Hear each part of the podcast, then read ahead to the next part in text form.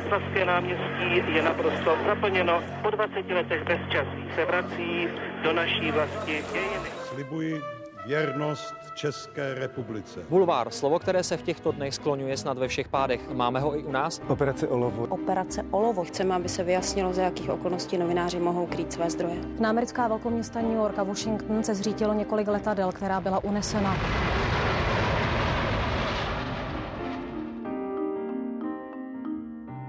Hospodářské noviny a před nimi Český rozhlas, to jsou hlavní média spojená s jeho jménem. V současnosti píše hlavně komentáře, za které dostal i cenu Ferdinanda Peroutky. K novinařině se ale dostal v hospodě v Ústí nad Labem. Dnešním hostem podcastu Background Chat 24 je komentátor hospodářských novin Petr Honcik. Dobrý den. Dobrý den. A od mikrofonu ze studia na Kavčích horách zdraví Veronika Malá. Tři generace, tři klíčové etapy české novinařiny s těmi, kteří jsou a byli u toho. Speciální podcastová série pořadu Newsroom ČT24 Generace. Já mám v poslední době pocit, že kdo nezažil devadesátky, jakoby nebyl. Máte to podobně? No, myslím, že v novinařině to tak trochu je, protože když se podíváme na to, kdo vlastně teď je ve vedení českých médií, tak to jsou samí lidé, kteří vlastně vystoupali nahoru v 90. letech. Můžeme si říkat, že to bylo nespravedlivé, no asi to nespravedlivé trochu bylo, zvláště k té nové nastupující generaci, protože ta teďkon je v situaci, kdy ta místa, na která my jsme vlastně nastupovali naprosto v, jako holobráci. Ano, jako někdo už možná fousy měl, ale 25 ve 30 letech, tak se na ně dostanou nejdřív 50. Ono se to teď vlastně vrací, vrací do takové normální situace, ale v 90. byly pro novinářinu něco absolutně uh, anomálního, protože ta místa, která byla obsazená těmi nomenklaturními kádry, ta se velmi rychle vyprázdnila. No a na ta, na ta místa prostě přišli lidi, kteří měli zrovna to štěstí, že byli ve správný čas, ve správnou dobu, měli v, v intelekt, měli no, zkušenosti nemohli mít, ale... Měli chuť. Měli chuť a, a, a někdy taky trošku, trošku ostrý okty, no, takže jasně. Kdo nezažil v devadesátky, tak ten v současný novinařině jako by nebyl, ale zaplať pámbu to přestává platit, protože v taková ta nadvláda, jak se teď často tedy hlavně jako v kruzích levicové žurnalistiky říká, těch, těch hm, liberálů, plešatících, padesátníků, no však se podívejte na mě, no ta už, ta už snad zaplať pámu končí. Díky seriálu 90, vlastně, který odvysílala hmm. Česká televize, já mám minimálně ve svém okolí pocit, že i ta mladá generace trošku k těm 90 vzhlíží, jako že to bylo něco děsně tajemného, něco, co mělo určité kouzlo. Jak vy jste tedy tu dobu vnímal? No, ono se říká, že kdo v, tvrdí, že v, si pamatuje devadesátky, tak je nezažil. Ona to byla opravdu hodně divoká doba, eh, ale byla to doba neuvěřitelné svobody.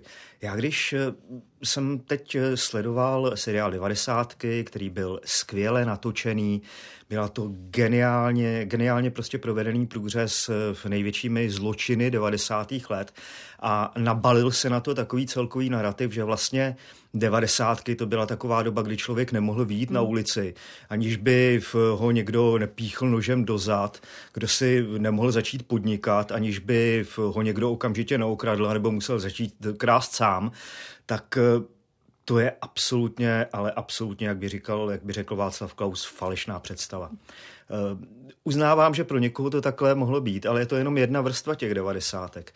Uh, pro mě a myslím pro celou uh, moji generaci, která vlastně vstoupila do 90. let, nám bylo 20, 22, 25, tak to najednou byla exploze svobody. Ono se to strašně těžko vysvětluje. Já vím, že mě na to i třeba vy řeknete OK, boomer, pojďme dál. Ale Představte si, že žijete v době, kdy vlastně před sebou hmm. nemáte vůbec nic, kdy jdete studovat něco, abyste se jako moc nenamočila s uh, komunistickou s ideologií, s režimem, tak nejdete studovat humanitní vědy, ale uhnete na pedagogickou fakultu, což byl třeba, uh, což byla moje představa. Ani vlastně hmm. nemáte moc jako potřebu se učit uh, cizí jazyky, protože víte, že to nikdy nebudete potřebovat.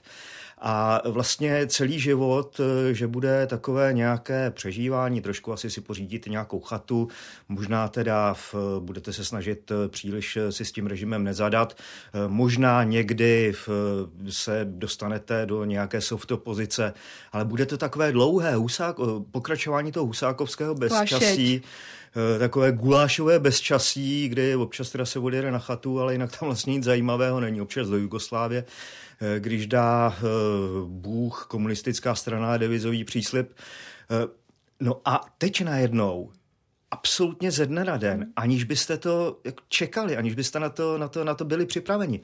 Najednou tady explodují obrovské možnosti. Otevře se svět, otevře se, a, a to nejen v geografickém smyslu, otevře se svět eh, v profesním smyslu, otevře se obrovský uh, intelektuální obzor. Najednou uh, ta literatura, kterou jste si někdy mohli obstarat v nějakém cyklostylu, ale nebylo to vůbec jednoduché, hmm. tak najednou je toho, je toho všude plno. Kdo chtěl podnikat, mohl začít podnikat. Takže tohle byl obrovský dar. A to, že to samozřejmě někteří lidé zneužili, to se samozřejmě stává, ale jako tvrdit, že devadesátky byla nějaká doba špíny, zločinu, ekonomického propadu, hmm. který se nespravedlivě adoruje, což je narrativ té eh, opravdu levicové scény, hlavně novinářské, tak eh, proti tomu musím hluboce, ale hluboce protestovat. Čím to podle vás je, že jsme si teď vlastně po roce 2020 hmm. na ty devadesátky najednou vzpomněli? No, já myslím, že to je eh, záležitost akce a reakce, protože eh, to, jak jsem devadesátky popsal já, tak to byl do této doby vlastně ten převažující narrativ, že devadesátky byly uh, adorované. Česko se dostalo, nebo Česko nastoupilo cestu do Evropy, mimochodem to zpátky do Evropy, to asi bylo klíčové heslo eh, listopadu 89. A ve chvíli, když se naplnilo, tak to byl ten moment, kdy eh, Česko dostalo, jak říkal tehdy Václav Havel, blbou náladu. A najednou nevědělo, co samo, se, samo sebou. se sebou. No a z té blbé nálady, z takového toho tápání, z takové nejistoty, z takové chandry kocoviny, najednou vlastně e, vznikla taková reaktivní představa, že vlastně ty devadesátky, které se zatím podávaly jako skvělý, e, skvělá cesta k zářné liberální budoucnosti a bohatství, že to vlastně byl tak jako trochu bordel.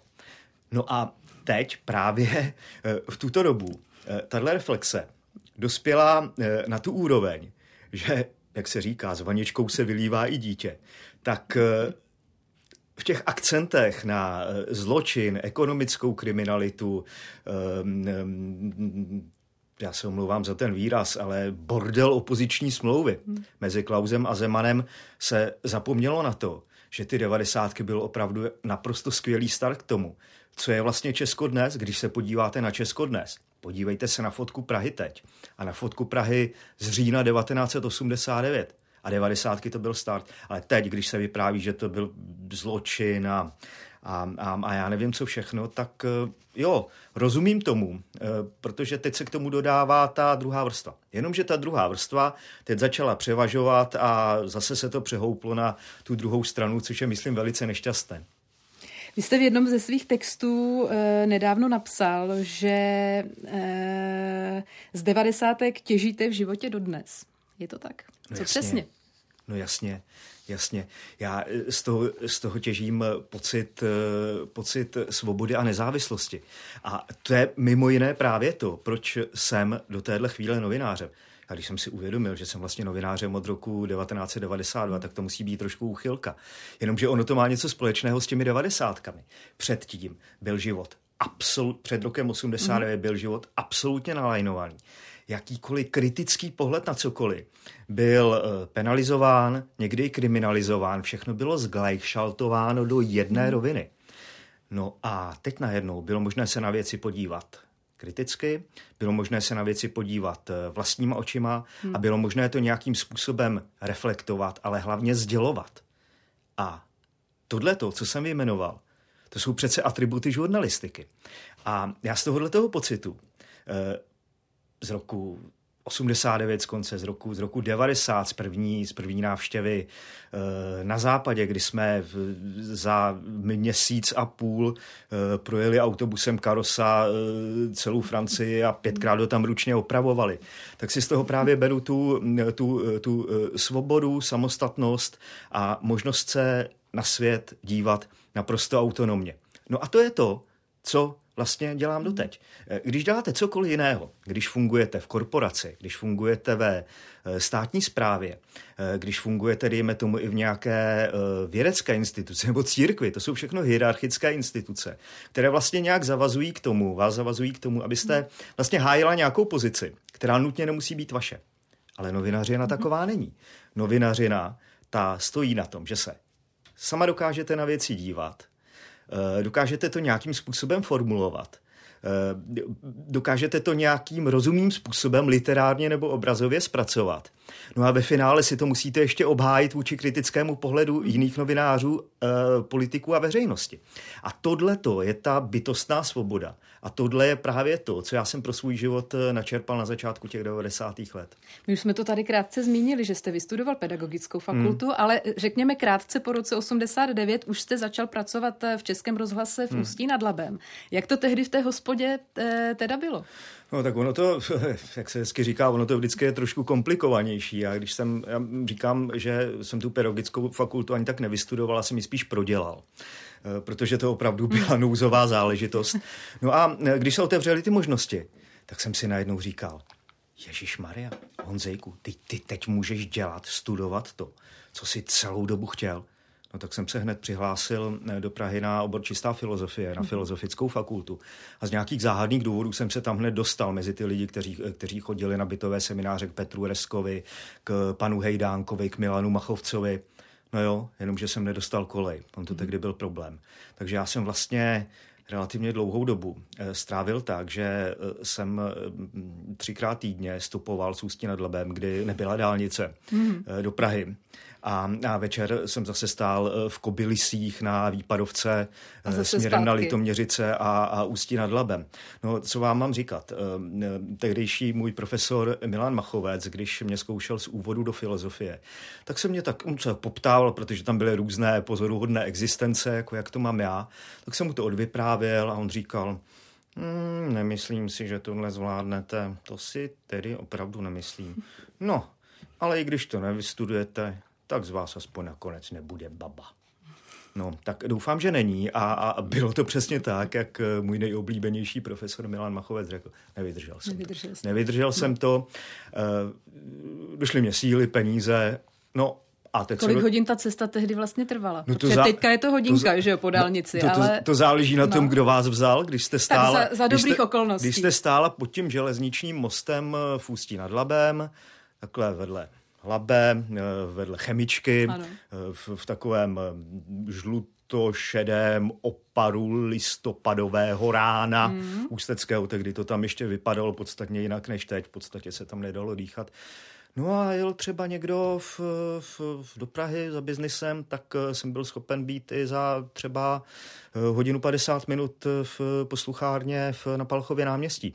No ale někdy jsem taky v, v mysnul první seminář, první hmm. přednášku, eh, koukal jsem, že v, je v čtvrt na jednu a já se nacházím někde v oblasti Terezína. Mm-hmm. No tak to jsem pak šel v Terezíně do hospody, v, v, za, koupil jsem si tam startky za 4 koruny tehdy vlastně už nestály 4 koruny, teď se omlouvám, teď jsem se vrátil do roku, do roku 88. Koupil jsem si startky za 10 korun, uh, dal, dal, si, dal si dvě piva za 8 a, a obrátil to zpátky do Ústí nad Labem, takže někdy to bylo trošku komplikované. No ale teď se vlastně organicky dostávám k té hospodě v Ústí. No, trošku jsem nevěděl, co sám se sebou a seděl jsem, čekal jsem, až přijde nějaký kamarád, který bude mít na zaplacení. No ale místo toho tam přišel chlapík, který měl takovou obrovskou škatuli přes rameno. Později jsem se dozvěděl, že se to jmenuje Nagra. Mm-hmm. A byl to takový maďarský uh, přístroj, eh, koženě dřevěný, uh, kotoučový magnetofon. Ano, kotoučový no, magnetofon, tak, na, který se, na který se tehdy pořizoval ještě v roce 92 reportáž. Předpokládám, měl to přes rameno, no, no, velká, velké jako taška. Asi. No, velký jako taška, no to bylo, to bylo stejně velký, jako byly první mobily v mm-hmm. celulární sítě s číslem 601. to taky člověk měl přes rameno jako tašku a když to kleklo, tak občas musel zalíst do telefonní budky a, a lidé na něj navezli. To se mě mimochodem stalo v Dubí, když jsem natáčel reportáž o prostituci na E55 jsem s, tou, s tím mobilem zalezl do telefonní budky a chodili se tam na mě místní koukat, co to je za, za Magora, který má jako ten telefon, ale telefonuje, ale telefonuje a telefonuje v té budce. No, tak. A ten chlapík s tou bednou, s tou nagrou, s tím kotoučovým magnetofonem eh, neomylně usedl ke mně asi jsem teda tak jako vypadal, že potřebuji nějak pomoc nebo něco takového. A oznámil mě, že točí reportáž pro Český rozhlas Ústí nad Labem a když jsem se tedy dotázal, o čem ta reportáž eh, má být, tak eh, mě eh, oznámil, že to má být o deziluzi dnešní mládeže. no jsem musel vypadat, no myslím, že to naprosto trefil. Tak, ale ona tam nebyla deziluze, ono to spíš bylo takové jako dobrý, devadesátky fajn, ale co teď budu dělat co sám já? se sebou, no. že? No. no tak jsem mu tam něco tak odvyprávěl, uh, už bych si to asi nechtěl pustit, no, že to bylo po několika pivech a... Někdy v archivu možná No a někde v archivu, to ještě no, budou no, mít. Hm, hm, hm, já čekám, co nám někdo vytáhne někdy, jestli nějakou diplomku nebo třeba tohle. No, uh, a když skončil, se na mě tak podíval a, a říkal, a e, my teď máme málo lidí e, v Českém rozhlasu Ústí. Právě z toho důvodu, o kterém jsme se bavili, protože spousta těch nomenklaturních kádrů, spousta, spousta prostě bolševiků odešla, jednak protože to bylo ideologicky neúnosný, ale taky protože šli za lepším. Samozřejmě začali různým šmelivým způsobem podnikat a tak dále. A jestli bych se nechtěl stavit v Českém rozhlase Ústí, no tak jsem říkal jasně, tak jo. E, druhý den jsem tam přišel, No a ve finále se ukázalo, že e, v životě to občas, e, nebo občas skoro vždycky vypadá tak, že člověk se sice namlouvá, že nějaké, nějakou životní cestu si hledá, ale ona si v podstatě hledá jeho. A jak jsem předtím popisoval, to, co si beru z devadesátek pro novinařinu, tak najednou jsem tam v tuhle tu chvíli objevil, mm-hmm. že to je právě to ono. To je právě to, co jsem já. A Chytlo že ta, to. že ta životní cesta si vlastně našla mě. No a já po ní jdu. No chytlo mě to, chytlo mě to skvěle, tehdy bylo to, to bylo hezké. Uh, oni mě asi po dvou měsících uh, zaměstnali, což uh, děkuji. To, jako já bych si sám sebe tehdy zaměstnat opravdu netroufnul. Chlapíka v čísce z vlasy do půl zad. Teď, jestli mě někdo vidí, tak se musí asi za břicho popadat, ale opravdu to tak bylo. Uh, No, Kolik vám tehdy bylo? Mně, 20? tehdy, když to 23, 23. já jsem ročník 69, mm-hmm. bylo mě 23 let. No a uh, zaměstnali mě, můj první plat byl 6,5 tisíce hrubého. No což najednou byly strašný prachy. Ale na tehdejší dobu to byla docela, myslím, no, že dobrá suma. No, no, já, já si Pro to, začátečníka. já si to teď eh, úplně netroufám, eh, netroufám přepočítat, jako kolik by to vlastně bylo teď, ale, ale, no, Moje rodiče, eh, ty z toho byli úplně štajf, protože hmm. jsou technici a všechno, co se netýká šroubku a matiček, bylo pro ně nějak tak méně cené. Hmm. No a když zjistili, že začínám pracovat jako novinář, tak eh, otec eh, použil... Mm, nechápali. No, nechápali, ale spíš se na to dívali tak pohrdavě, protože eh, otec, i když byl mm, nesmírně sečtělý, byl to mm, konstruktér, který byl jeden z autorů toho slavného, té slavné Liasky, která vyhrávala Dakar a tak, ale, ale, ale myslel si, že ta práce, to je skutečně, že se musí dělat jako mm-hmm. něco hmotného. No a já jsem si vždycky myslel, že z tebe nic nebude. Vždycky říkám, keci nemají cenu a ty teď tady kecáš do rádia. no, ale jak říkám, chytlo mě to a měl jsem tehdy najednou skoro stejně peněz jako mm-hmm. on, eh, což eh, ho trošku znejistilo, ale stejně se s tím směřoval dlouho. Jak vypadala ta redakce tehdy? Bylo vás tam hodně takových dle 23-letých, eh, kteří začínali vlastně mm-hmm. úplně od píky a zaplňovali ty místa uh, po těch vlastně dřívějších kádrech? No bylo, bylo. Uh, a postupně přibývali. Třeba jsou lidé, kteří zůstali v Českém rozhlase Ústí nad Labem dnes a já na ně vzpomínám opravdu hrozně dobře a značením. Třeba uh, muzikant uh, František Janačík, uh, který, myslím, dokonce je stejný ručník jako já, myslím, že tu hřívu ještě neschodil, no, tak oni mu ty vlasy nevypadaly jako mě. nebo, nebo Gábina Hauptfoglová, jako mm-hmm. nynější jako velmi renomovaná, renomovaná zpravodajka Českého rozhlasu Sever nyní. Mm-hmm. Eh, byli tam další, další a další lidé. Přišla tam třeba básnířka Svatavá Antošová. Takže to byla nesmírně eh, zajímavá eh, skupina lidí, která neměla žádné dovednosti. O novinařině nevěděla vůbec nic. O audionovinařině už vůbec nic. Ale měla nesmírnou chuť do toho, do toho vlastně dělat, dělat úplně cokoliv. A bylo půvabné, že se tam vlastně vytvořily takové dvě skupiny jedna skupina takových těch dřevních mm. rozhlasáků, kteří tím sošným hlasem eh, přednášeli eh, v rámci uměleckých a kutilských pořadů. Mm. A to byla publicistika toho českého rozhlasu Ústí nad Labem. No a pak tam byla spravodajská redakce. Takové té zběře v vlasáčů a, a v, no prostě zběhlých studentů a ehm, lidí, kteří, kteří eh, chtěli, chtěli prostě předávat to, co na tom severu. Což teda musím říci, že devadesátky na severu byly, mm-hmm. když když to tedy někdo mm, eh, pojímá jako prismatem toho kriminálního, eh, kriminálního žánru, tak to bylo teda fakt něco. Tak to chtěli naprosto všechno, všechno zmapovat, chtěli, chtěli všude být a chtěli to, chtěli to předávat dál. Mimochodem, právě proto, eh, když se přebíraly příspěvky na celostátní okruh, mm-hmm.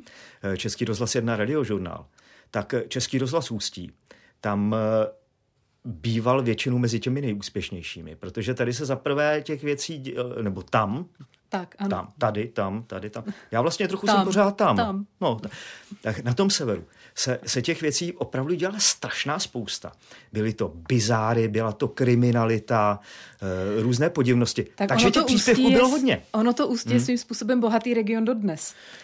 Jak se Nemožná říká, tolik, no ale... No jasně, jak se říká Ostravě, ale... že je region rázovity, tak, tak, Ostra, tak. tak, tak ústí v tomhle tom je, myslím, na tahle témata Eh, bohaté, bohaté hodně. Ale, ne, ale je to ale... pravda, E55 a vůbec všechny vlastně tam ten no. příhraniční no. život uh, no, s Německem. To, no jasně. Ten je jasně. poměrně uh, z těch devadesátek velmi známý. No to je, to vzpomínám si, já teda nemůžu říct, že na to vzpomínám nějak s láskou, ale Eh, jenom, jenom dva příklady.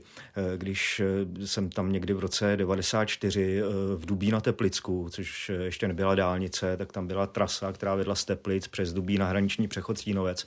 A tam stály kamiony. No a, a ta byla doslova, tam, tam, byly, tam byly špalíry prostitutek. Hmm. Nicméně Většinou to byly, většinou to byly cizinky, které byly k té prostituci nuceny. No a tam byl jeden, jak to říct, no, mafián, kápo, naprosto brutální člověk, jmenoval se Cvetomir Belčev. A když jsem se v tom roce 94 procházel po, uh, už tam nějaké problémy, zrovna byl, zrovna byl ve vazbě, uh, po jeho zahradě a uh, vedle mě byla, uh, byla policejní jednotka s, s krumpáči a, a vyhrabávali, tam, vyhrabávali tam ty holky tak eh, to bylo teda opravdu něco. To, no, to, je, je to, je, ano, je to jedna z tváře 90. ano. Je to... Co vám šlo hlavou tehdy? Kam jste se to dostal jako mladý kluk?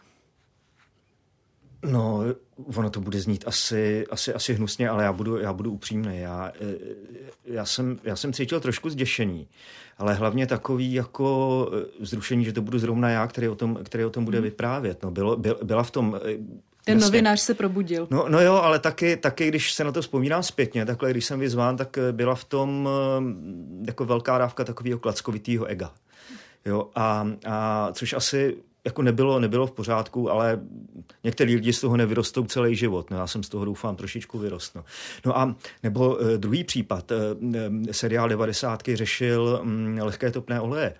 No, já jsem se tam teď eh, v tom dokumentu, který byl komplementární k eh, tomu seriálu, jsem spatřil sám sebe mm-hmm. na soudu s firmou Madokar, což byla vlastně první firma, která, nebo lidi, lidi z té firmy byli první, kteří byli za ty 100 miliardové podvody s lehkými toplými oleji odsouzení. To taky vzniklo na severu, to byla děčínská firma.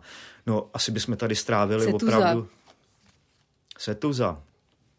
Pitr. Hmm všechny, všechny, hmm. tyhle, všechny tyhle záležitosti. A, a, a samozřejmě do toho obrovské uh, národnostní problémy. Uh, matiční uh, v Ústí nad Labem, ta slavná zeď, kterou natáčela BBC CNN, to sice bylo až po roce 2000, ale ale e, problémy se soužitím s romskou minoritou a problémy, problémy extremismu, problémy, hmm. problémy hmm. rasismu, problémy e, pogromů, o kterých se tehdy, tehdy moc nemluvilo, protože probíhaly jaksi v tichosti, o těch jsme se třeba dozvídali až, až trošku ex post, jo, takže o tom nešlo ani, ani, ani moc reportovat. Tak to tam všechno bylo. Jak se tehdy vůbec takovéto kauzy odhalovaly? Šlo to podle vás eh, snadněji než třeba v dnešní době? Myslíte ty velké kriminální hmm. kauzy? Uh, to si vůbec nemyslím. To si vůbec nemyslím, uh, protože i na tom severu bylo vidět, a myslím, že zvlášť, že policie, v policii byli, byli lidé, kteří a na státních zastupitelstvích, kteří se to snažili nějakým způsobem Eh, krýt. Ono, mm, ono eh, to pokračovalo eh, od devadesátek dál přes ta nultá léta a tak, což bylo vidět, že třeba největší um, skandály a největší podvody s dotačními programy Evropské unie, hmm. tak to samozřejmě byl program Severozápad. No kde je Severozápad? Je to hmm. samozřejmě od ústí po Chomutov, dejme tomu. No, tam, byly, tam byla samozpráva, část policie, Eh, politika mm. napojená na ty, na ty, na ty velké dotační, dotační mágy, kteří byli tehdy napojeni zejména na lokální ODS a ČSSD. Takže eh, to odhalování tam, tam vůbec nebylo snadné.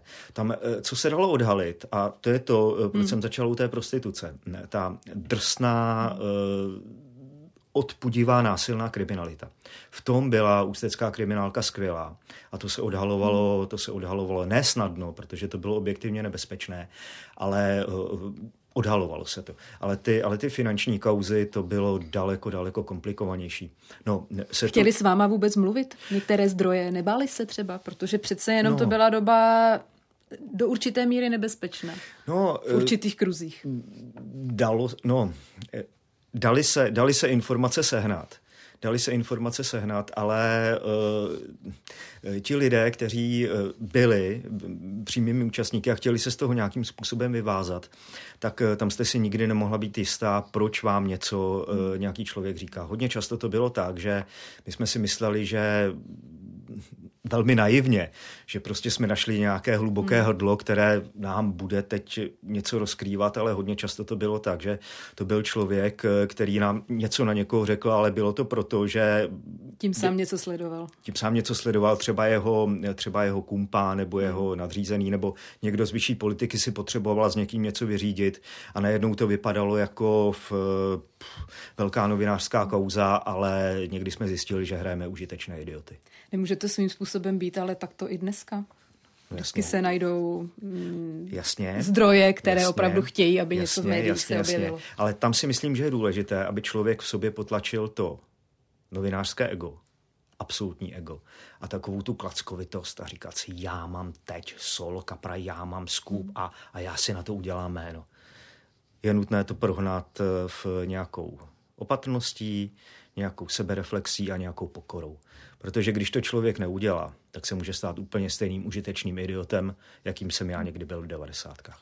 Vy jste nicméně v těch devadesátkách potom z Ústí se dostal do Prahy. Hmm. E, tam jste fungoval jako redaktor, editor, hmm. posléze i jako šéf-redaktor. Hmm. Jak na toto období vzpomínáte? No, v, v, jako když šel Honza do světa. Eh, v, když, jsem přišel, když jsem přišel do Prahy na radiožurnál, tak eh, bylo to skvělé. Skvěle se mě eh, ujal Honza Pokorný a Vláďa Kroc, což byli tehdy špičkoví moderátoři, ke kterým já jsem zhlížel. Svým způsobem k ním zhlížím doteď, protože to, co dokáží oni se slovem, to absolutně já nikdy nemám šanci, to je prostě dar a, a dar rozvíjený v jejich případě.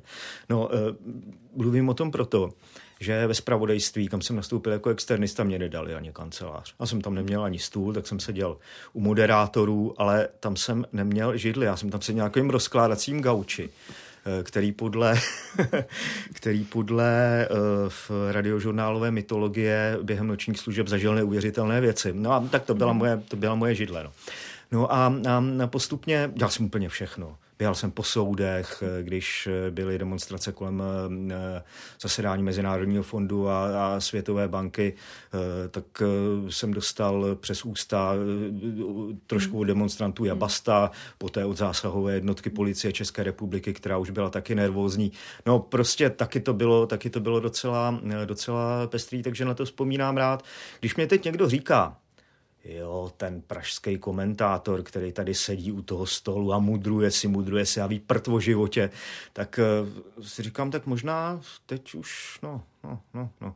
Ale vzpomenu si na ty devadesátky a na mm. ta konec devadesátých a na nultá léta v, v českém rozhlase a říkám si, že mě opravdu nikdo nemůže vyčítat, že jsem si ten chodník neobšlapal. Hmm. Spíš mě napadá ještě, když se člověk vlastně z redaktora hmm. posleze přes pozici editora dostane až do té pozice šéf-redaktora, hmm. tak ten jeho vlastně profesní život se tím docela změní. Najednou z těch původně kolegů jsou podřízení, hmm dostává ty manažerské úkoly, už není vlastně autorem třeba reportáží, ale je jakoby ten manažer, tak v tomto směru kde se to potom láme, jak to člověk snáší. Přece jenom potom musí velet těm lidem. Hmm. Nemůže s nimi být už takový kamarád? No tak já vám to řeknu rovnou, snáší to blbě. a e, já to teď hodnotím zpětně trošku jako omyl. Mm-hmm. E, šéfovat v, v nevím, kolik tam bylo lidí, 150, tak e, to jsem si po dvou letech řekl, že to opravdu není moje přirozenost. Ale e, vlastně toho nelituju, protože je to vlastně taky součást takové Eh, takového, řekněme, novinářského naturelu, eh, což je tedy můj pohled eh, teď zpětně na to, mm-hmm. tak jsem to samozřejmě tehdy neprožíval, bral jsem to nesmírně vážně a nosil jsem kravatu, což bylo komický samozřejmě.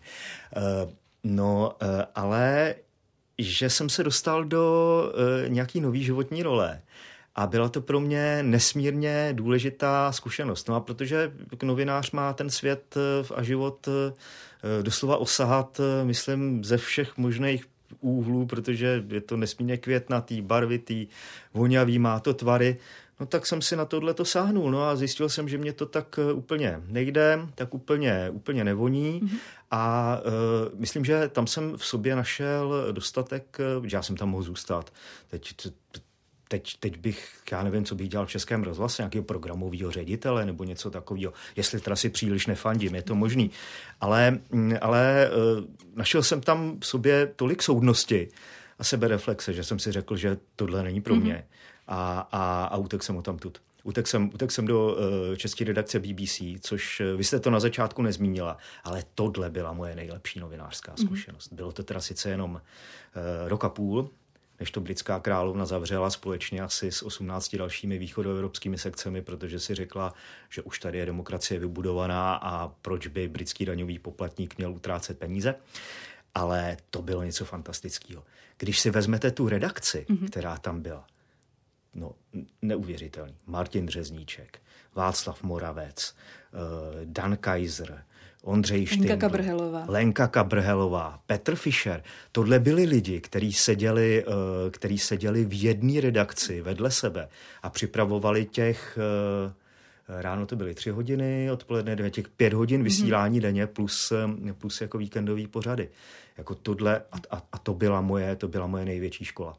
Mrzelo vás to, když ta redakce potom skončila? No, mrzelo, samozřejmě, protože no, tady není asi nutný říkat proč, jo, protože tam byli úžasní lidi a, a Vít Kolář byl nejlepší hmm. šéf, kterýho jsem když životě měl, myslím, kterýho kdy jaký novinář měl, omlouvám se všem šéfům, který jsem měl třeba v hospodářkách taky, většina z nich byla naprosto bezvadná. No, ale nemrzelo mě to z jednoho důvodu. No. Za prvé, že BBC byla hodně štědrá, tak to vám najednou spadne takhle balík peněz na hlavu a, a e, máte na zálohu na hypotéku. E, děkuji tímto britské královně. No a protože mě to zase nasměrovalo někam jinam. Do té doby jsem si, vži... nikdy jsem si nedokázal představit, že bych mohl dělat písmenka, že bych mohl psát.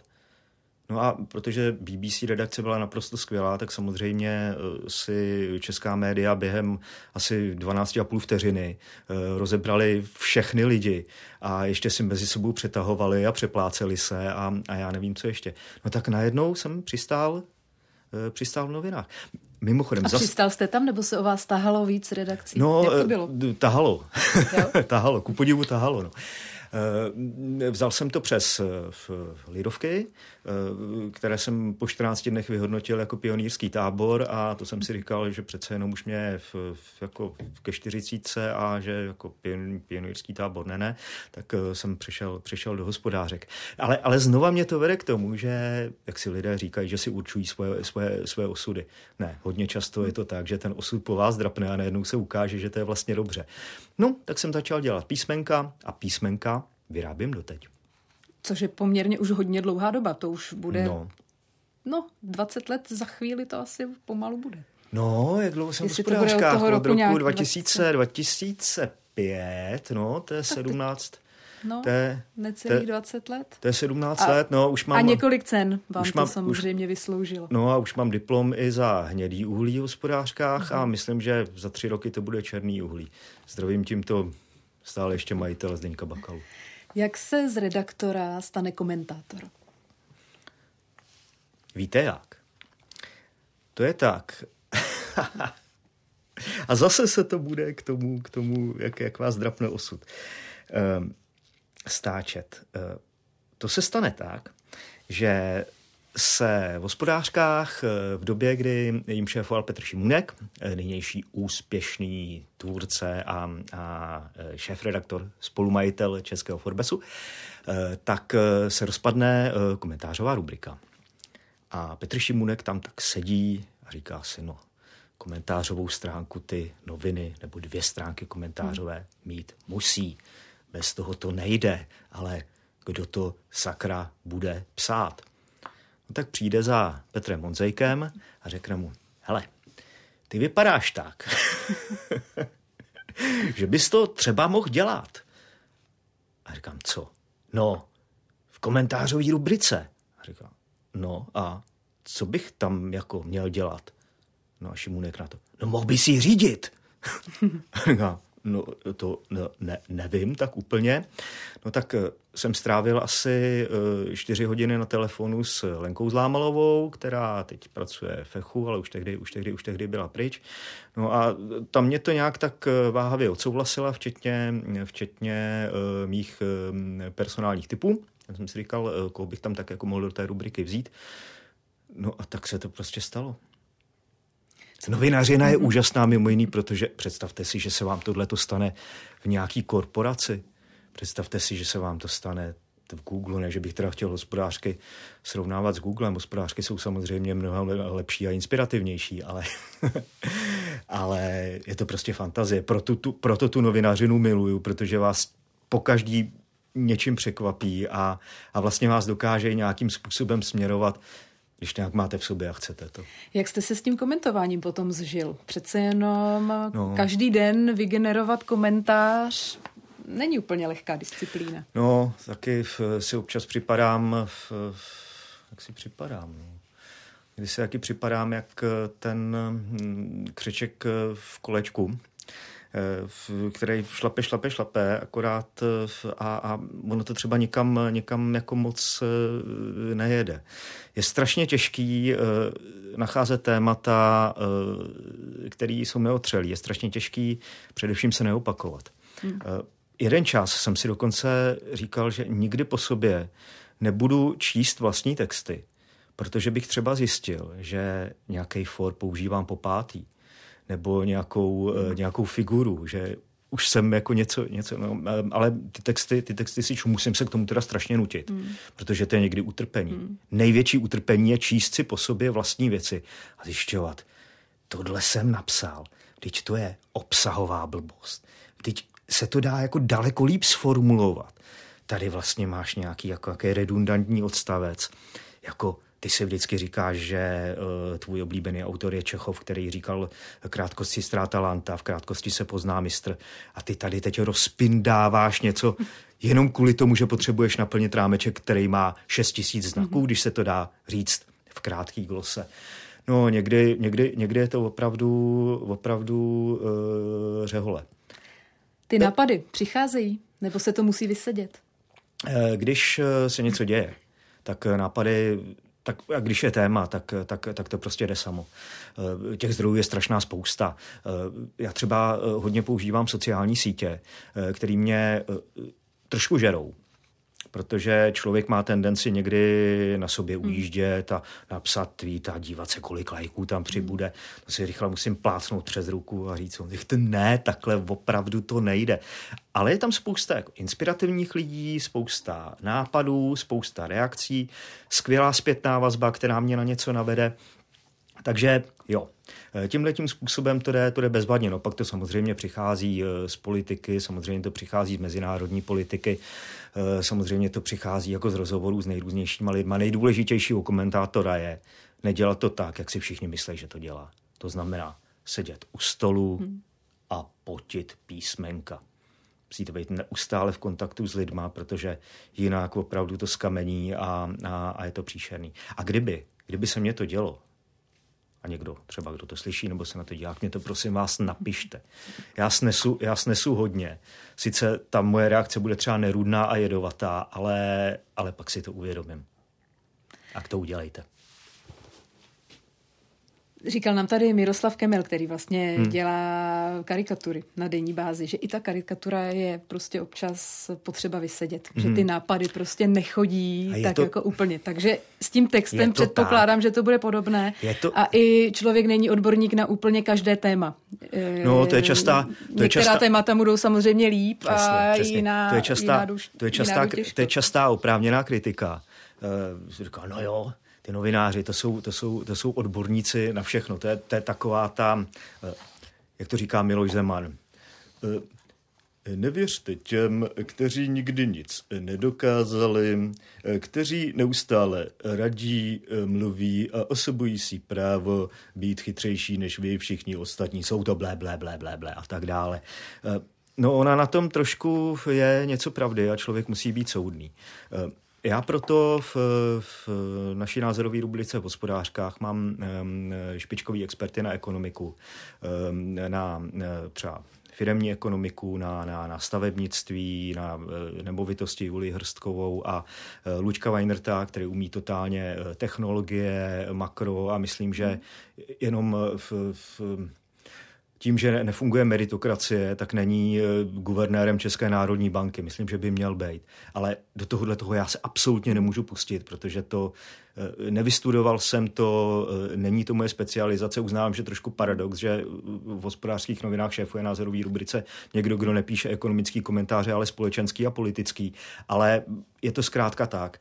Tak snažím se nepouštět se mimo to, co Takhle, nemusí být všechno samozřejmě moje expertíza. Eh, ale to, čemu o čem tak nějak jako něco vím a, a, a dokážu si o tom jako něco, eh, něco dozjistit. Eh, ono zase totiž na druhou stranu, jak se často říká, jak může někdo, kdo nevystudoval ekonomiku, psát o ekonomice, jak může někdo, někdo kdo nevystudoval sociologii, psát něco o tom, jak fungují a, a co třeba vyplývá z průzkumu veřejného mění. No ono to je totiž v novinařině takhle, když dáte blbýmu autorovi napsat text, tak vznikne blbej text. Když dáte napsat dobrýmu autorovi text, tak vznikne dobrý text.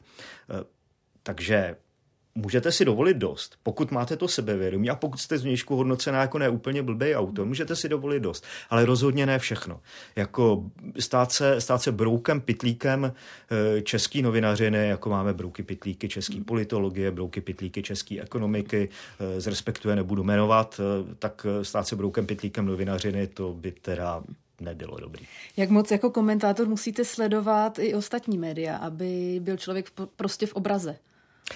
Uh, no, docela... Sjíždíte pořád, už jste říkal, že sjíždíte no. ty sociální sítě, no. ale i třeba mít zapnutou televizi, v autě rádio, pro, prolistovat, aspoň projet ostatní noviny, mm-hmm, na, jak, mm. jakou máte rutinu? No já v podstatě neposlouchám nic jiného než ČR Plus a, a uh, nedívám se nedívám se kromě brakových seriálů na Netflixu něco, na něco jiného než na ČT, ČT24. Pokud je o česká média. No, mně hrozně důležitý připadá sledovat hlavně média zahraniční.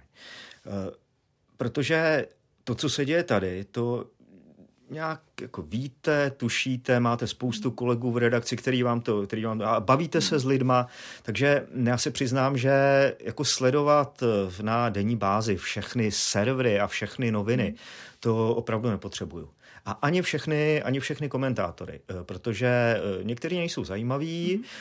a kdybych sledoval některé jiné, tak mám tendenci o nich opisovat, kteří jsou třeba lepší než já. Tak to radši, radši dělám, řekněme, tak čas od času, ale rozhodně ne denně. Ale důležitý je sledovat ty média zahraniční, protože to vám dá úplně, úplně jinou perspektivu. V toho zaprvé, co je důležitý a toho, jaký, jak zpracovávat jednotlivý témata.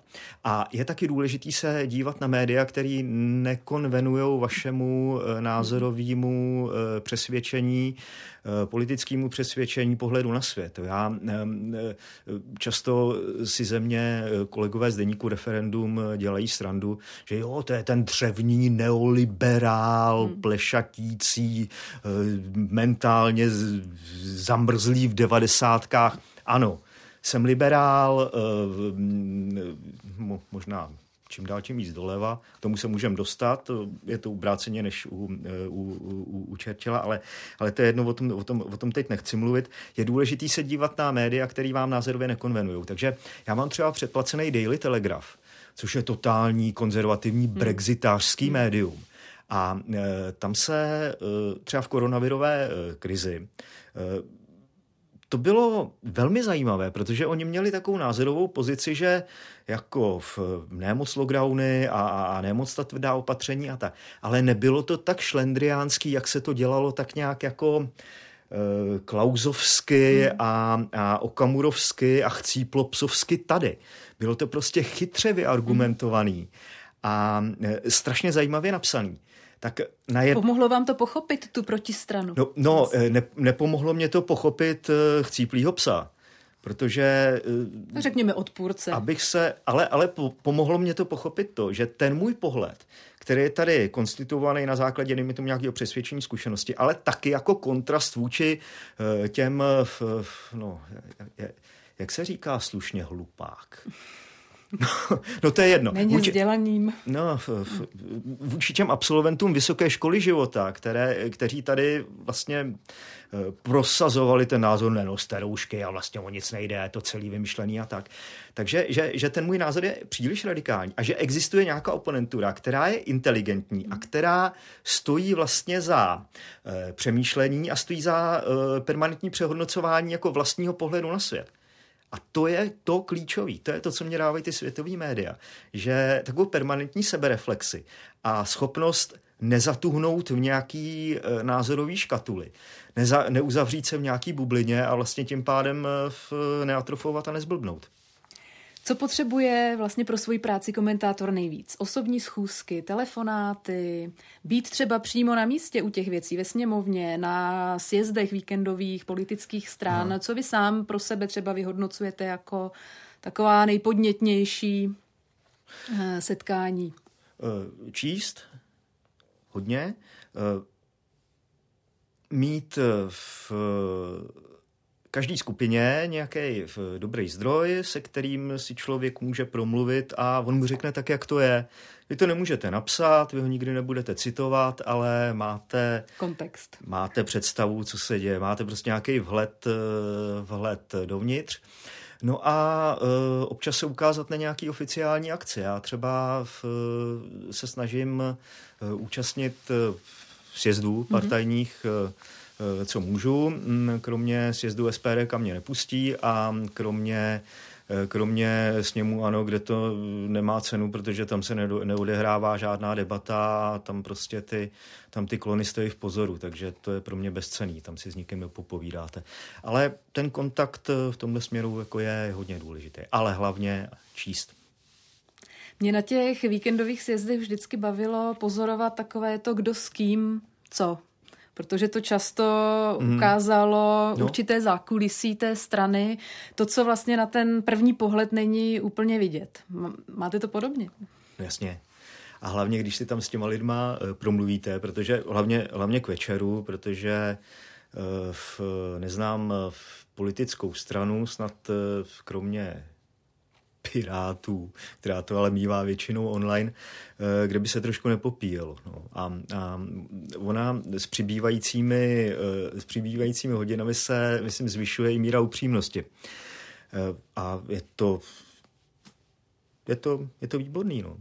Ale přesně tak, že třeba eh, v době, kdy se třeba mluvilo o nominaci Miroslava Pocheho do ministerského křesla, no. tak přesně potom na sjezdu eh, ČSSD to bylo poměrně vidět, že je důležitým hráčem mm-hmm. v té politické straně, což většinou třeba běžný člověk, který se zajímá o politiku, tak jenom, řekněme, okrajově, asi úplně nevytuší, ať už z novin nebo z běžného mm-hmm. zpravodajství. To samé si pamatuju, když byl nominován Martin Kuba na pozici ministra průmyslu a obchodu.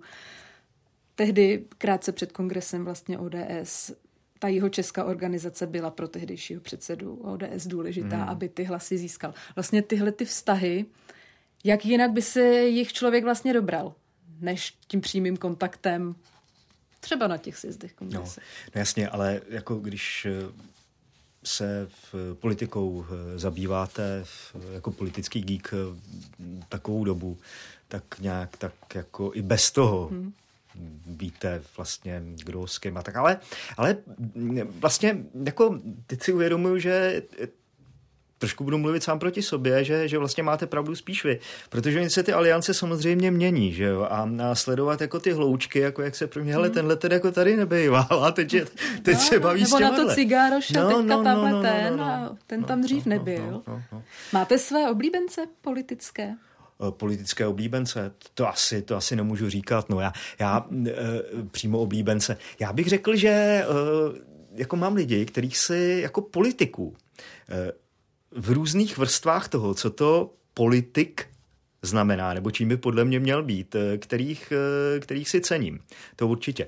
No ty složky, ty složky jsou jasný. Musí tam být nějaká, nějaká osobnost, ten člověk musí mít nějaký fundament, musí prostě něco vyzařovat, nemůže být bez chuti a bez zápachu. Hmm. No a pak je tady ta, ta eh, odborná složka věci, že taky, taky musí něčemu rozumět. No ono se to málo kdy potkává. A e, ještě taky ta osobnostní charakteristika, to, co, co konvenuje někomu, to, to nemusí, nemusí konvenovat e, v někomu jinému. No, e, já mám třeba, rád, já mám třeba rád v tomhle, v tomhle smyslu, ne v, ve smyslu nějakého osobního přátelství, jako vykáme si, třeba Miroslava Kalouska. Ten, myslím, tam má obojí. To je výrazná osobnost, dobrým i špatným, eh, no ale zároveň tam má, tam má ten odborný fundament. No. Eh, musím říct, že jsem se hrozně spletl v Petru Fialovi, ale to mm. asi nejsem sám. A si říkal, profesor hmm. z Brna s, Nevěřil jste mu. s naučenými gesty, který sice jako odborně výborný, eh, je schopný se naučit i to, co mu nebylo vlastní, například ekonomické záležitosti, ale říkal jsem si, postavte tohle, tohle člověka na tribunu a, a půlka náměstí usne a druhá půlka odejde. A, a ono se najednou ukázalo, že eh, v něm je nějaká taková vnitřní síla, taková která rezultuje trošku v takovou jako urputnost, že se něco jako naučím a naučí se to velmi slušně. Ale zároveň, že ve finále, když ho jako poznáváte čím dál víc, a myslím si, že Česko ho poznává čím dál víc, že skutečně v něm je víc, než ehm, si kdokoliv představoval. Tak eh, v něm jsem se eh, třeba spletl. Z jiných, eh, z jiných politických stran si myslím, že výborný politik je Ivan Bartoš, nevím teda, jak to s ním dopadne, i když tam jsem trošku ve střetu zájmu, protože on chodil na stejný gameplay jako já v Jablonci, akorát o deset let, o deset let níž, je o deset let níž. Je o deset, nebo později. Později, takhle. No jasně, o deset let, o deset let uh, mladší, tak uh, jo, jsou prostě, jsou prostě takový. No. no a pak jsou takový, pak jsou takový kousky, které se dějí ve sněmovně a uh, slyšíte o nich uh, přibližně tak pětkrát za volební období, to vždycky, když se vyslovuje důvěra nebo nedůvěra vládě, protože to se musí dělat po jménech. Říkáte si, Ježíš Maria, co to je, tenhle tady je taky. No a nebo tam jsou potom přesně, že si řeknete, co to je, tenhle tam je taky, ale stanou se těmi jazyčky na vahách. Vzpomeňme vládu eh, Mirka Topolánka, která hmm. vlastně padla kvůli několika poslancům, o kterých asi, pokud by byla ta doba klidnější, pokud eh, by to nebylo 100 na 100 tehdy ve sněmovně, hmm. tak bychom asi o nich možná neslyšeli. No eh, jasně a tady jako v Česku, v Česku je to tak, že eh, ta společnost a v různých ohledech, jo, ať už to bylo jako dominantně mezi pravice, levice, ČSSD, ODS, anebo teď ta, řekněme, národovecky populistická a, a uh, otevřená uh, evropštější liberální část. Vždycky je to nějak půl na půl, no a ty výsledky volební podle toho taky, taky tak vypadají. To nebyla jenom vláda, vláda Mirka Topolánka, uh, to byl vlastně už vznik vlády uh, Mirka Topolánka, mm-hmm. kdy, kdy najednou v sobě objevili, um, jak se jim tehdy říkal, konstruktivní poslanci, pánové Melčáka, Pohanka, kteří najednou z ČSSD přišli na stranu Mirka Topolánka. Tak jo, jasně, samozřejmě, samozřejmě, no ta hvězdná pěchota eh, někdy, když dostane no, když dostane ty správné zbraně, řekněme, tak dokáže přejít na tu druhou stranu. To je fakt tam nám, nám má, má, má důležitost. No. A tady ti hlavní hráči, Mirek Topolánek, Jiří Paroubek, eh, byl to zdroj eh, pro komentátora dobrý, na nápady, články.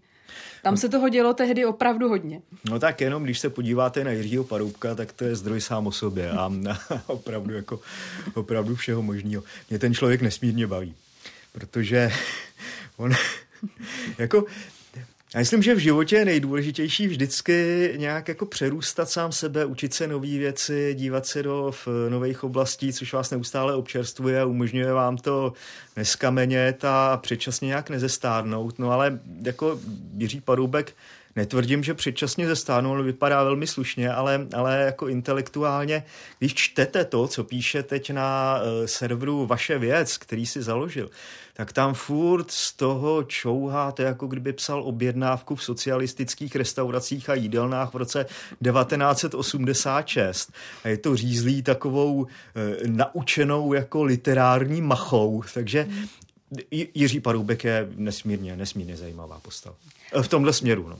Co prezidenti dva poslední, Václav Klaus a Miloš Zeman? Já mám problém mluvit slušně.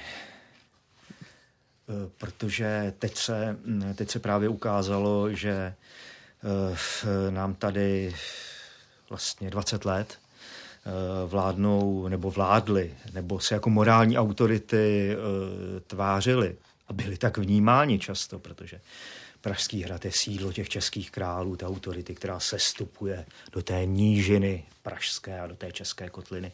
Takže to byli lidé s velice intenzivní vazbou na Rusko a konkrétně na Vladimíra Putina, eh, který vždycky, vždycky plánoval to, k čemu dochází, eh, dochází teď. A, a i když oba teď tvrdí, že se spletli, že netušili, hmm. že to mě hluboce zklamalo, to Rusko, říká Václav Klausa. E, netušil jsem, co se stane, říká Miloš Zeman. Tak já jim absolutně nevěřím. Oni možná nevěřili tomu, že dojde k brutální válce, kde se budou bombardovat e, nemocnice a, a já nechci ty zvěrstva popisovat, hmm. ale, ale pomáhali tomu, aby e, se Česko stávalo, eh, řekněme, takovým eh, hubem, přes které eh, vlastně putinovská ideologie mohla pro, pro, pronikat do Evropy. Měli jsme tady 20 let jsme tady měli velvyslanectví, které bylo disproporčně vůči velikosti země desetkrát takové. A byl to jeden agent vedle druhého. Dezinformační scéna, která o tamtud vycházela, ta byla v Česku. Tady, tady, tady, tady si Rusové zkoušeli to, co bude fungovat na západě. My jsme byli, my jsme byli takový poligon zkušební dezinformací. A tohle to všechno kryli ti dva pánové.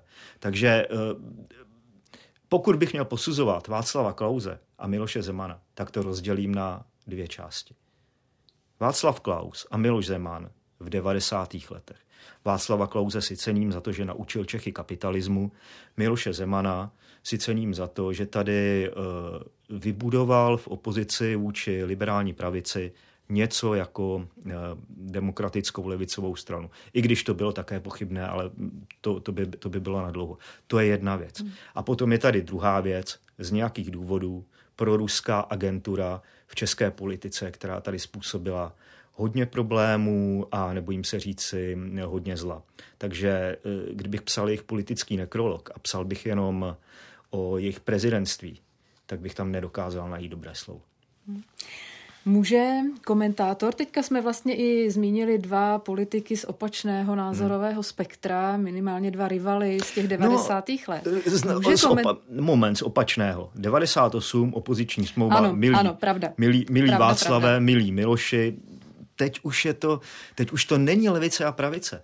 Teď už prostě to jsou dva úplně jiné světy. Já tím jenom mířím no. k tomu, jestli komentátor má být v těchto případech třeba nestraný nebo snažit se o nějakou nestranost všem měřit stejným eh, metrem, hmm. nebo jestli se tam nějaké ty osobní přece jenom preference projevují, nebo jak je od, odstínit, aby člověk nepsal v duchu toho, co si sám vlastně třeba politicky myslí. Přece mm-hmm. jenom jsme všichni lidé, chodíme k volbám, no. nějaký politický názor každý mm. z nás má. Rozumím, no. Eh, ono jako si často říká, že základní novinářská kritéria jsou nestranost a objektivita. A eh, já na to odpovídám eh, ne.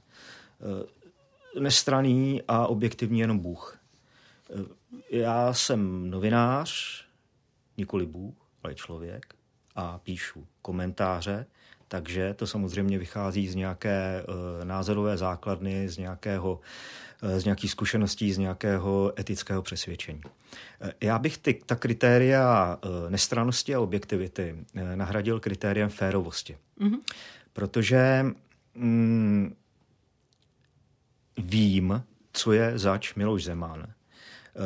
Nemůžu tím pádem jeho jakékoliv konkrétní prohlášení brát jenom ve smyslu toho konkrétního prohlášení, ale musím přemýšlet, uh, co je za ním, musím ho posuzovat v kontextu jeho předcházejícího působení. Takže uh, v tomto nebudu asi v očích mnoha nestraný a objektivní. Ale musím být férový tak, abych mu dokázal uh, přiznat, dejme tomu kredit za něco, co je, dejme tomu, v tuhle chvíli eh, pozitivní. A musím být férový především v tom smyslu, že se mu nesmím snažit eh, přišít v úvozovkách nějaké negativní záležitosti, kterých se třeba nedopustil, a nesmím to udělat zejména eh, z toho důvodu, že to je, že to je, že to je snadné, že to je jednoduché a, a, a že to je křivé. Takže můžu mít názor, jsem což komentátor, což se, přesně což, tak, což, se, což, se ode mě, což se ode mě čeká, ale uh, omlouvám se, eh, nebudu nestraný, nebudu objektivní, ale vždycky se snažím být férový i vůči těm, uh, ke kterým můžu vnitřně cítit nějaké uh, historicky vzniklé animozity a ty se snažím dávat do závorky, jak říká Václav Klaus. Dá se nicméně ta nestranost třeba formulovat minimálně tak, že když Miloš Zeman udělá něco, co si zaslouží kritiku, tak tu kritiku mhm. dostane v tom komentáři. Když udělá Václav Klaus něco, co si mm. zaslouží kritiku, tak i on dostane samozřejmě rovným dílem no, samozřejmě. podobnou, podobnou samozřejmě. A když... Eh, pozornost. Nebudu nikomu vlastně jakoby nadržovat v tomto smyslu. No jasně a samozřejmě, když eh, něco udělá eh, Miroslav Kalousek, Petr Gazdík, co já vím, Petr Fiala, no tak dostane samozřejmě naloženo, co se do něj vejde. Ovšem, znova říkám, pískat rovinu mezi uh, v národně konzervativní uh, politikou spojenou s dezinformačními weby na jedné straně a normální evropskou, ať už levicovou, pravicovou, liberální nebo sociální politikou na straně druhé, to prostě nejde. To prostě nejde. To jsou, to jsou, to jsou hodnotové záležitosti. A když člověk eh, cokoliv píše, tak eh, tohle by, myslím, měl mít na paměti, že tady opravdu jsou ty dva póly. Ale, ale věcně jsem schopen pochválit Miloše Zemana za uh, jeho vztah k Izraeli. Tam si myslím, že to je naprosto, naprosto fajn. Uh, na druhou stranu jsem schopen se vysmát Miroslavu Kalouskovi kvůli jeho velmi komplikovanému odcházení, neodcházení, oznamování, neoznamování prezidentské kandidatury a pak si vyslechnout několik desítek čistovek nelichotivých slov v telefonním sluchátku. To všechno jo, ale v současné době, v současné společnosti, v současném světě je tady část, eh, řekněme, nějaká mentální hemisféra, která je objektivně nebezpečná a fyzicky. Vidíme to teď na Ukrajině. Tak pískat rovinu mezi touhletou částí a její agenturou v České republice a normální českou politikou, to neumím a nebudu. Jak se člověk sám ale odstíní od toho svého politického názoru? Jste volič, hmm. Jste občan, hmm někomu asi ten eh, volební lístek házíte, protože se netajíte tím, že chodíte volit, Jasně. že nejste jako někteří jiní novináři, kteří hmm. říkají, že k volbám nechodí. To mně přijde ale, taková macha od Václava Moravce trošku tohle. No. Ale přece jenom v tom komentáři by to asi nemělo být znát. No, jako před volbami v, opět eh, před volbami, když vidím, že tady je nějaká eh, zásadnější volba, než která se týká toho, jaké budeme platit daně, nebo jestli eh, otevřeme o 10 školek víc nebo míň, ale když to je volba skutečně, která, je, mm, která se týká zásadní orientace, eh, České republiky, anebo nějakému směru k v nějakému latentnímu autoritářství, omezování svobody slova a tak dále a tak dále, tak eh, se nebudu odstíňovat absolutně od ničeho. Nebudu dávat nikdy pozitivní doporučení, ale budu vždycky říkat lidi na tohle si dejte bacha, protože podle mého přesvědčení, podle mých zkušeností a podle toho, co se děje jinde ve světě, je tohle to nebezpečný a může se vám to vymstit. Čtete někdy komentáře ke svým textům na sociálních sítích? Eh, na sociálních sítích jo. Eh, no, pro mě právě je to, je to, je to, je to hodně důležitý. Ze dvou důvodů. Ehm, za prvé tam někdo má věcnou připomínku, eh, udělám prostě nějakou chybu, nebo eh, něco nedomyslím a někdo tam připíše, hele, jako tady máš třeba jako blbě kontext, si řeknu, že sakra, to je dobrý, mm-hmm. fajn, no. z druhé strany uh, choděj, choděj hejty a pro mě to je velmi užitečný nahlídnutí jako do jiného, do, me, do jiného mentálního světa, tak uh, některý lidi tohohle toho, no lidi, jsou to lidi vlastně, uh, ne, nebo boty, některý zablokuju, ale některý si tam zcela záměrně nechávám, protože mě poskytujou... Je to zdroj okýn, inspirace. No, inspirace, okýnko do toho druhého světa, taky se o tom někde docela dá hezky psát. Ale rozhodně nikdy nečtu komentáře pod svými texty v, na webu. Mm-hmm. To v žádném případě. To jsem dělal, to jsem dělal na začátku. A uh, pak uh, jsem si začal hledat uh, na Google, jaký by asi byly nejvhodnější pro mě antidepresiva. No a pak jsem zjistil, že nejvhodnější antidepresivum je to prostě nečíst. Teď se objevuje nicméně poměrně uh, silně názor, že některé placené články na webech hmm. vlastně zpravodajských serverů by se měly dát k dispozici čtenářům bezplatně, aby byla jistá protiváha té záplavě dezinformací, která vlastně na internetu bezplatně je. Co si o to myslíte? Hmm. Já odpovím oklikou. Um, mám trošku problém s tím, abych eh, si myslel, že ve chvíli, Kdyby se třeba odemkl, uh, odemkly hospodářky na webu, nebo by se odemkl v deník N, uh, nebo kdyby se odemklo Echo, že by najednou lidi, kteří čtou, uh, co já vím, Sputnik, parlamentní listy, protiprout, až ho teda zase zapnou, takže by začali číst eh, hospodářky deníken v Echo. Já si myslím, že úplně, úplně ne, ale mm, to, co pojmenováváte, to samozřejmě problém je, protože eh, když se podíváme na to teď, hned má, dejme tomu, v nějakých 35 tisíc lidí platících deníken nějak tak jako přibližně tak. No a v, v, jako, no, a když máte parlamentní listy, tak tak tam je to, tam je to zadarmo a hmm. těch lidí je tam logicky víc. Já se to někdy snažím trošku takovým jako pokoutním způsobem obejít, protože my na iHnedu máme možnost, já teď, teď nevím, jestli neprozradím něco, co nemám, ale dobře, máme možnost odemknout 10 článků měsíčně.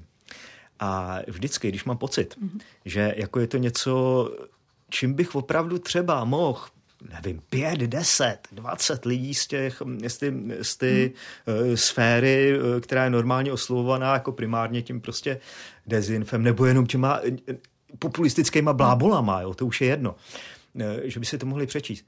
No tak to prostě odemknu, hodím to na sítě, opatřím to velkým nápisem odemčeno a ono si to samozřejmě potom jako přičte mnohem víc lidí, že jo, někdo jako mě pochválí, někdo řekne, hele, mělo by být odemčeno hmm. všechno a může to mít smysl, no. Ale jako ten, ten, ten problém tady je, ale myslím, že nezmizí, protože uh, varianta, varianty jsou dvě.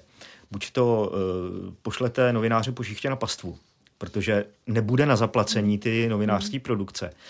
Eh, nebo, nebo prostě si řeknete, OK, je fajn eh, financování nějakýma velkými finančníma skupinama, což teda jako v Česku, v Česku se už to uh, rozjelo a, a potom nikdy si nebudete jistý, kdy ten člověk nepoužije to médium jako jako atomový kufřík. Mm. No, pak další varianta je jít nějakým severským směrem, což znamená dávat nějakou formu státní dotace i privátním médiím tam zase by v, ta média mohla ve finále zpívat vládní písničku, že? protože přece jenom jako kultura celková očekávání třeba těch politiků v Dánsku od těch médií, který jsou státem dotovaný, by asi bylo řádově někde jinde než od našich politiků těm našim médiím. Takže je to opravdu komplikovaný a mm, teď si myslím, že e, opravdu nejlepší možnost, jak tam zachovat e, nezávislost, i takovou tu vnitřní, jo, protože člověk jako nějak tak jako ví, pro koho píše, a ten se, eh, tak je ta ekonomická nezávislost, mm. jo, že, že mm. pak eh, se cítíte najednou jako svobodnější a proto,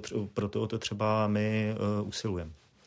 Já se tady na závěr vrátím možná takovým obloukem k rozhlasu. Hmm. My se tady vlastně scházíme v podcastu, vy současně jste autorem dvou podcastů v hospodářských novinách. Ty podcasty jsou vlastně nová, takový nový formát, nový žánr. Je to svým způsobem pro vás taková renesance rádia? Osobní jo. Osobní jo, protože když uh, jsem začal dělat uh, podcast uh, Ranní briefing pro hospodářky, tam se na tom střídá pět lidí a tři z nás mají rozhlasovou zkušenost, um, tak jsem si najednou připadal, jako kdybych omládnul o 20 let. Ale to máte jako ze vším.